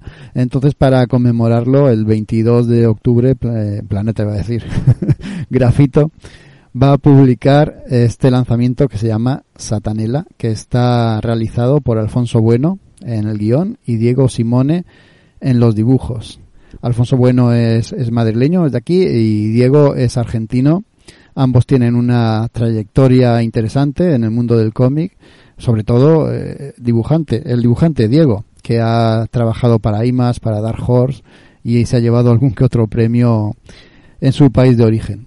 Y bueno, ¿de qué trata este Satanela? Puedo contar muy poquito porque como he dicho sale el 22, aún no ha salido a la venta y nosotros eh, que lo hemos podido catar no estamos en disposición de desvelar demasiado, pero ¿qué es lo que podemos contar? pues que transcurre en el Madrid de finales de los 50, perdón, de finales de los años 20, me he ido yo muy lejos, y tenemos a, un tal Diego Felgueroso, que es un trompetista que acaba de llegar a Madrid y quiere abrirse un hueco en la noche madrileña, actuando en los cabaretes de la capital pero tiene un pequeño problema este hombre y es que le gusta mucho beber, le gusta el juego y le gustan muchísimo las mujeres. Eso también va a ser su perdición porque va a caer en las redes del el nombre del cómic, pues lo tiene también el nombre de una de las protagonistas o la protagonista de esta obra, Satanela, que va a hacer con él algo que no os puedo contar. Y eso dará pie a, lo que nos va a narrar esta obra. Una obra en la que el terror pues está presente, también el costumbrismo y, un toque histórico de nuestra capital española y, todo conjugado pues para hacernos pasar un ratito la mar de agradable o no, depende de cómo sienta vosotros el, género del terror, en sus poco más de 100 páginas que lo componen. Está escrito pues con, con bastante acierto, teniendo eh, muy en cuenta siempre el carácter de cada uno de los personajes y sabiendo ambientar cada una de las escenas, ¿no? Y dirigiéndonos a nosotros como lectores, pues a algunos callejones sin salida en los que vamos a, sufrir un poco también con los protagonistas. Pasaba antes con Isola, cuando decíamos que el, el, peso pesado quizás sea el dibujo. Aquí pasa también lo mismo. Los personajes están dibujados por Diego de una manera muy poderosa. No es un dibujo realista, es un dibujo que se acerca más a lo que es la caricatura, pero mm, contemplando y, manteniendo el aspecto gesticulante en los rostros e incluso también en los cuerpos. Digo, también se ha documentado muchísimo para recrear el Madrid de, principios del siglo XX. Un Madrid pues en el que vemos personajes que nos pueden sonar, ¿no? Por nuestra idiosincrasia o por nuestra nuestro nuestro bagaje cultural. Tenemos ahí a estos personajes eh, que son los serenos, ¿no? tenemos a personajes también que habitaban la noche madrileña y tenemos también, por ejemplo, eh, eh, escenarios que podemos reconocer como alguna estación de Madrid o algunas calles de la época. Todo eso está muy bien trabajado. Al mismo tiempo también la historia se basa en recortes de prensa y en fotografías de la época con las que Alfonso Bueno ha fantaseado y ha conjugado esta historia ficticia que nos mezcla, ¿por qué no?, música, eh, un pasado lejano nuestro y también ficción acercándose al terror. No, no está exento el cómic de apariciones, de demonios y de conjuros varios poco, poco puedo contar, desde luego tengo que morderme muchísimo la lengua para no desvelar demasiado de este cómic, que es la primera incursión de grafito en el mundo del terror y como suelen hacer ellos, cómic de producción propia y pensado pues para que lo disfrutemos. Ya sabéis que, bueno, aparte de que se puede comprar en las mejores librerías, ellos también lo mandan a casa de, eh, de manera gratuita eh, los gastos de envío, quiero decir, el cómic vale dinero, por supuesto, son 16 euros.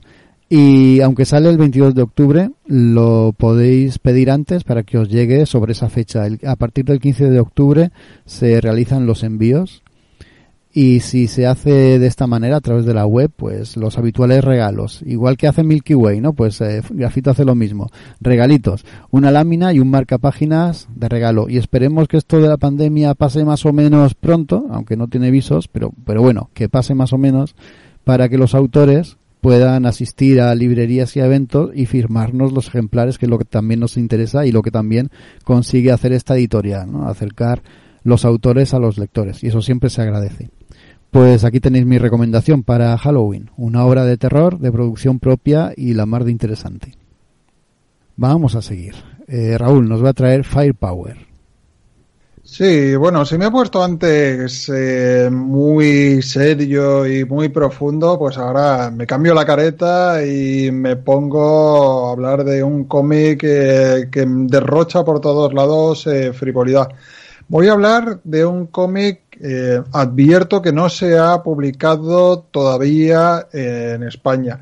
No sé yo, no sé yo si esto lo vamos a llegar a ver, ¿eh? Ya te lo digo yo porque, primero de todo, es una editorial que no sé si le suena a la gente, eh, como es Image Comics, y bueno, quizá, quizá por ahí lo tenga difícil. Aparte, los autores que tiene, no sé yo, cuenta con Robert Kirkman de Los Muertos Vivientes al guion, Chris Nee, eh, el tío que revolucionó Daredevil eh, al dibujo, y Matthew Wilson al color gente muy desconocida que desde luego lo tiene bastante, bastante complicado. Aparte, Skybound, el sello de Robert Kirkman, hizo algo así como una locura a la hora de su publicación, puesto que publicó el preludio a esta serie en julio, un tochazo de 150 páginas, y en agosto ya tenía presentado el número uno de, de esta serie. Entonces dices, madre mía, qué manera tan osada de ponerse a publicarlo. En Estados Unidos mal no le ha ido, ¿eh? Ya, ya os aviso, puesto que es el primer cómic de Image en un tiempecito que agota su tirada. Ah, nada, 200.000 ejemplares que publicaron de la primera tirada, pues ya se han agotado de nada.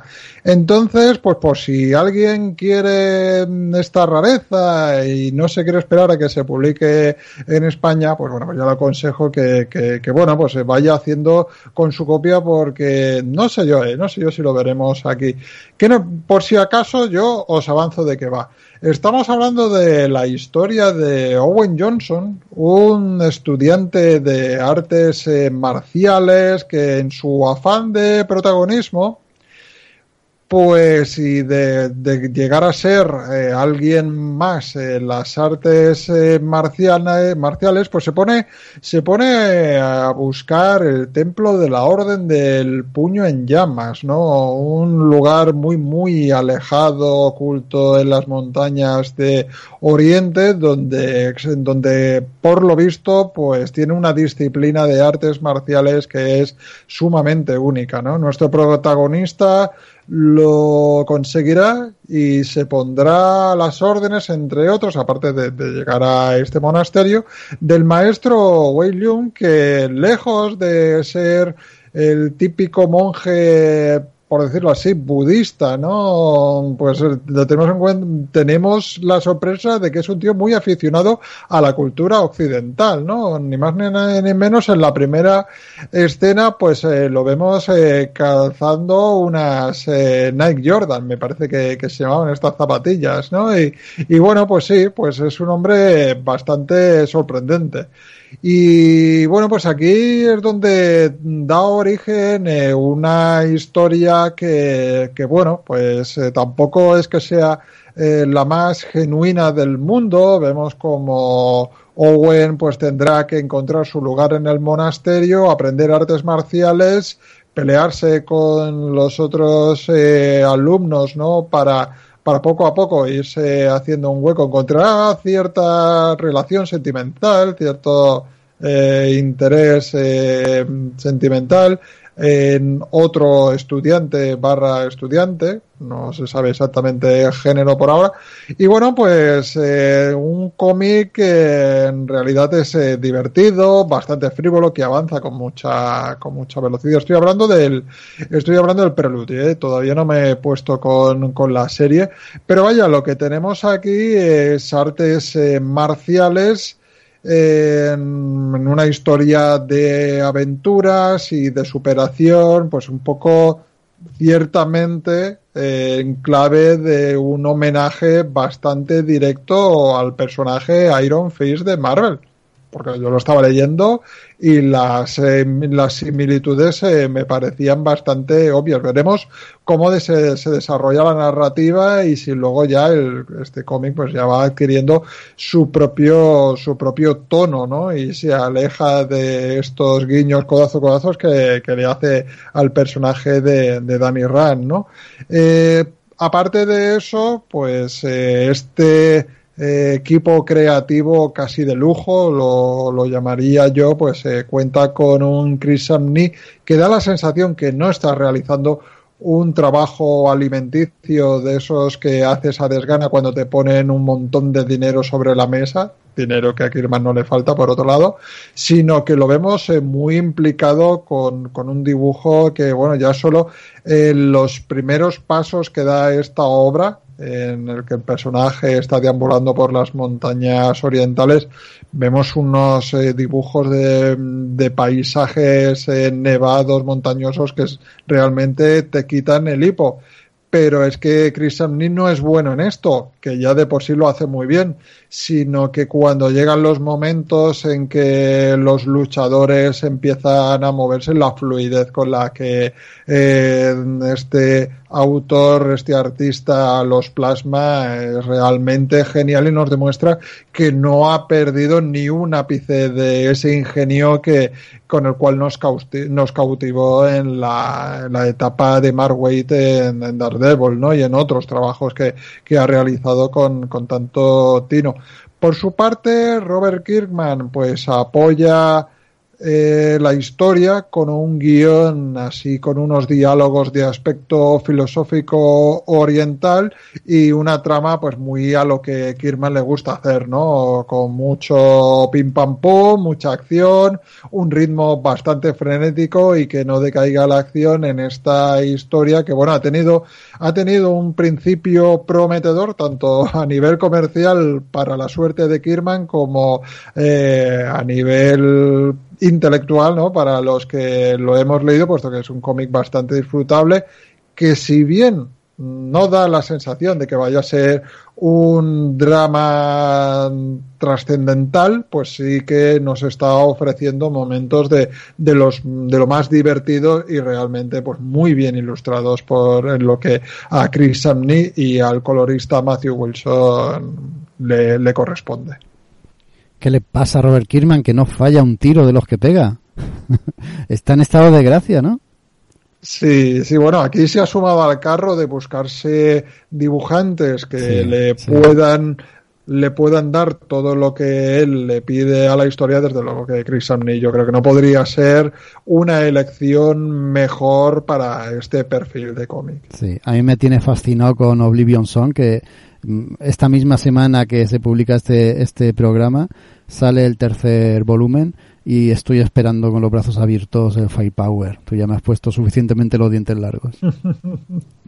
Sí, bueno, va a ser una obra que yo creo que eso, antes todo lo que he dicho que se entienda en tono sarcástico, la vamos a ver aquí seguro, seguro, seguro, y yo da la sensación que más pronto que tarde. Sí.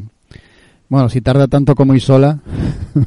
no, no suele, no, suele. Robert Kirkman suele tener. Isola era de autores desconocidos y Kirkman ya tiene una solera aquí. Y aparte, si se acompaña de Chris Samney, pues, eh, ¿qué te voy a contar, no? Bueno, vamos a, a terminar. Es Isra que nos trae otra vez una obra también para tener en cuenta, Las Quintillizas. Mira, eh, ahora sí que quiero acabar. Las otras dos, pues sí que tenían pues cierta enjundia, así que eran obras pues un poquito, pues bueno, no complicadas. Eh, la última no, pero bueno, que, que sí que tenían, eran, eran obras que, que realmente son de aquellas profundas, ¿no? Eh, en, en este caso no. En este caso os traigo todo lo contrario, que también a veces creo que, que es muy necesario tener esas obras pues que son refrescantes y con las cuales pues no, pues realmente no debes en ningún caso pues eh, tomártelas muy en serio, sino simplemente disfrutarlas y, y ya está, ¿no? En, en, este caso, claro, tiene bajo este título tan horroroso, porque a mí os reconozco que un manga llamado Las Quintillizas ya me parece, bueno, me parece un título feísimo, eh, pues, pues se esconde una auténtica sorpresa. Se esconde una auténtica sorpresa. Vamos a hablar de un género, de un género que, hace unos años en el manga moderno pues tuvo eh, tuvo un, un, momento muy álgido que es eh, que es el género del harem el género del harem es un género que si os acordáis de obras como Love Hina pues que tuvo muchísimo muchísimo éxito a finales de los 90, principios de los de los 2000, que es pues la típica historia de estudiante, chico, casi casi siempre eh, pues que se ve casi casi acosado por una multitud de, de chicas, ¿no? Y en este caso, pues bueno, pues se dan, eh, eso, como las comedias de enredo, pues se dan mil y una situaciones pues que hacen de pues que, que, esta obra pues sea divertida y pueda y pueda pues eh, llegar a tener muchos muchos tomos. Y esto lo publica Norma porque eh, ha sido un auténtico bombazo en, en Japón esta esta obra de de, de Negi Aruba. Y, y bueno y una vez leída pues entiendo por qué. Entiendo muchas de las de las razones. Eh, por un lado porque es es rapidísima es divertidísima y porque es imposible eh, pues que pases un mal rato leyendo esto. Es que es que es, es, alucinante. En segundo lugar, bueno, pues sí que hay un poco de, de, de fanservice, con, sobre todo con, con las figuras de ellas, ¿no? Pero bueno, eso realmente, si, si nos vamos a los títulos de, de los, de los 90 y los 2000, eh, se ha reducido bastante. Digamos que en Japón, pues por suerte también van llegando pues ciertas ciertos cambios sociales y eso se va se, se va notando de qué va esta esta obra pues bueno tenemos aquí un, un estudiante que es un chico que se llama Futaro Uesugi eh, cuidado al al apellido. El apellido es un, es un guiño a, a una obra de, de Mitsuru Adachi, que es Touch. Los personajes se, llamara, se llamaban, tenían ese, ese mismo apellido. Y pues este chico, este, este Futaro Uesugi, lleva una vida de penurias económicas eh, con su padre y con su hermana pequeña. Realmente, pues bueno, es un chico muy listo, muy aplicado, le va muy bien en la escuela, pero el problema básico que tiene pobre es que en su casa no lo están pasando demasiado bien. Claro, ¿qué es lo que sucede? Pues como es tan listo, de repente eh, le ofrecen eh, una, una, pues una oportunidad que pues debe ser profesor particular de unas nuevas alumnas que han llegado a, a, su, a su instituto. Cuando va a la, a la casa en cuestión, descubre que pues eh, estamos hablando de, de cinco quintillizas, eh, tienen, eh, pues como su nombre indica, la misma edad todas, y pues pobres mías, a, cada cual en el tema de los estudios, en otras cosas no, en el tema de los estudios a cada cual más torpecilla. Y el chico pues eh, tiene que uh, pues a intentar hacer que, que estudien como puedan, porque depende de ello su trabajo, porque en qué, en, en qué otro lugar le van a pagar eh, por una hora cinco. Claro, le está pagando el padre de las niñas, le está pagando eh, el sueldo que ganaría con una, pues multiplicado por cinco por cada hora que hace. Y eso, pues eso, este, este chico con su situación no lo debe dejar escapar. En, en un principio, pues eh, no cae muy bien a las hermanas, para empezar, pues como ya os imagináis, empezar a, a caerlas, a caerlas mejor cada una tiene una eh, pues un, unas características especiales tiene una eh, unas eh, bueno pues un carácter que, que hace a, a, cada personaje único y él bueno, él simplemente pues como os imagináis en este género se deja llevar ellas son las que las que van plantando esa relación entre, entre ellos y se, y se generan pues cantidad de, de momentos que son que son súper divertidos. Yo la verdad, ya os lo digo, eh, lo compré porque me lo recomendaron y pff, el nombre y, y, la temática, como que ahora ya con, con casi 40 que tengo, pues me echaban, me echaban bastante para atrás. Pero una vez leído y una vez, eh, pues bueno, pues eh, os digo que, que, voy a seguir haciéndome la colección. Es, es muy interesante, es muy divertido y para pasar un rato sin darle mucho al coco, pues es, es una, es una, bueno, una compra segura. De momento hay publicados tres tomitos, ¿verdad? Sí, sí. De, de, momento tres tomos, Norma pues con su con su edición estándar, este estos estos tan cubones que hace pues bueno de un de un nivel medio, tampoco podemos decir que es una super edición, Regulero, pero sí. bueno lo que es eh, dentro del manga pues sí que está está muy bien editado. La parte del, del dibujo y tal está muy muy muy respetada. Yo he hecho a faltar pues sobre todo en cubiertas y tal un poquito más de trabajo pero sí que es cierto que en que la parte interna del, del manga pues sí en esto sí que sí, sí que cumple. Sí es, es un poco donde falla Norma no pero bueno también tiene una producción de manga realmente interesante en la que caben productos como este tan divertidos como las quintillizas Hemos tenido mogollón de, de propuestas y, y, ni una ni una mala. Hemos acertado ¿eh? de pleno. Y no ha habido ninguna de superhéroes. ¿Qué os parece? ¿Verdad? No, no había caído. Nada, no vamos a tener ni una descarga. Nuestras madres le van a dar a, a me gusta por, por pena y, y, ya la próxima vez ya aprenderemos la lección. La próxima vez verás, vamos a traer todo de DC y Marvel y, y, y verás, todo lleno de, de, héroes y de colorines por aquí. ¿Qué va? No somos de esos. ¿Qué tal? Hemos hablado de cómics, eh, ¿teníais ganas? Sí, muchas. La verdad es que hacía falta ya, ¿eh? Raúl no dice nada porque como está con su Extraños en el Paraíso, su propio podcast, ahí dándolo todo, pues ya está acostumbrado a hablar de cómics, ¿verdad? No, hombre, no. Yo, son, son cosas diferentes. Aquí se hace de, más como en amigos y tal, y en Extraños en el Paraíso eh, rara vez estamos sobrios, entonces lo que decimos tampoco tiene demasiada credibilidad, pero bueno, intentamos que sea un commit así, un podcast un poco más eh, rebuscadillo y tal. Y bueno, son, son cosas diferentes y me lo paso, en, tanto en un contexto como en otro, me lo paso igual de bien. Perfecto, para que veas la promo, luego me pasas el sobre, ¿vale? Y, sí, sí, y todos claro. están amigos. Muchísimas gracias Raúl, Isra y Maite por estar aquí, por hacer posible el programa. Muchas gracias a los oyentes que habéis aguantado hasta el final. Bueno, y también darnos las gracias que os hemos hecho unas muy buenas recomendaciones. Y habrá más para un futuro. De momento, la semana que viene hablaremos de videojuegos, que también tenemos unos cuantos ahí guardados. Pero eso será, como, como he dicho, dentro de siete días. Adiós. Un saludo. なるほど。風くん。上杉、起きなさいよ